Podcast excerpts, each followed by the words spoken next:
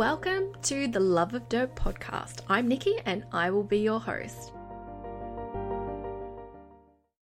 So, this podcast is all about some topics that I'm extremely passionate about, which is growing your own food, fair food, and sustainable living. So, just to give you a bit of a background about myself, I'm a country girl coming from a long line of farmers. And I also lived in a small country town, and I'm old enough to remember a time before supermarkets. So, having a vegetable garden of some sort has always played a part in my life. Back then, you basically ate what you grew, there were no other options. As a teenager, I distinctly remember muttering the words, Who'd be a farmer? as I waved goodbye to the country life and moved to the city. So I got my desk job, I commuted every day, and that was that. My life had arrived. So it wasn't until after backpacking around the world for six months that I came back with eyes wide open. And I know that that sounds really cliche, but I had had my taste of freedom and I wasn't ready to go back to that desk job. So I was craving a big change in my life, um, to slow down, to prolong that feeling of freedom. So I started a blog documenting my journey to slow down, and it just really morphed into a gardening blog.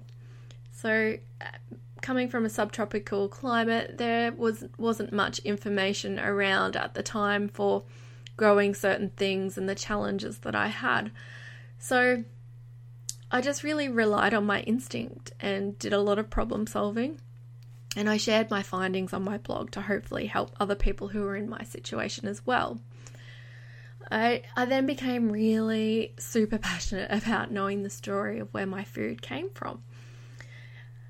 So I went back to my roots and started making a conscious decision, a conscious effort, I should say, to grow as much food as I could. And if I couldn't grow it myself, I would try to source it directly from the farmer, which can be quite challenging when you live in the city.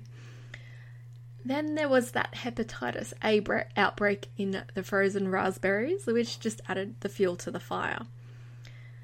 So I feel like I've just always known what it what to do when it comes to growing your own food. It's all very natural to me, and I was always really baffled that people found it so foreign, so challenging, so difficult.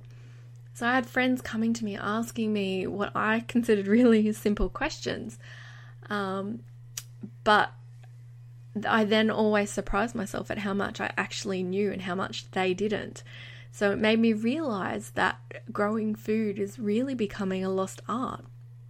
Something that used to be so natural to all of us is is being forgotten. So for for this, I just really needed to start inspiring more people to get their hands dirty, more people to get out and grow their own food and actually know what food should taste like.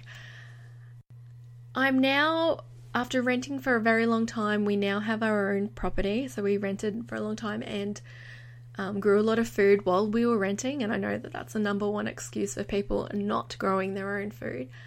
Um, and now I have two little ones, two toddlers, I guess you could call them, um, and they keep me very busy. So I really wanted to um, move into the podcast realm because I, I wanted to create something that I hadn't found yet, and that was a, a podcast for this these particular topics. So my goal is to share my journey of growing food for our family and in the hope that it will inspire you to do the same and it, that will inspire someone else to do the same. So I hope you enjoy and I look forward to connecting with you. Thanks for listening to the Love of Dirt podcast. If you love this episode, please leave a review. To subscribe, check out other episodes, or grab some of my free food growing resources, head on over to loveofdirt.com.au forward slash podcast.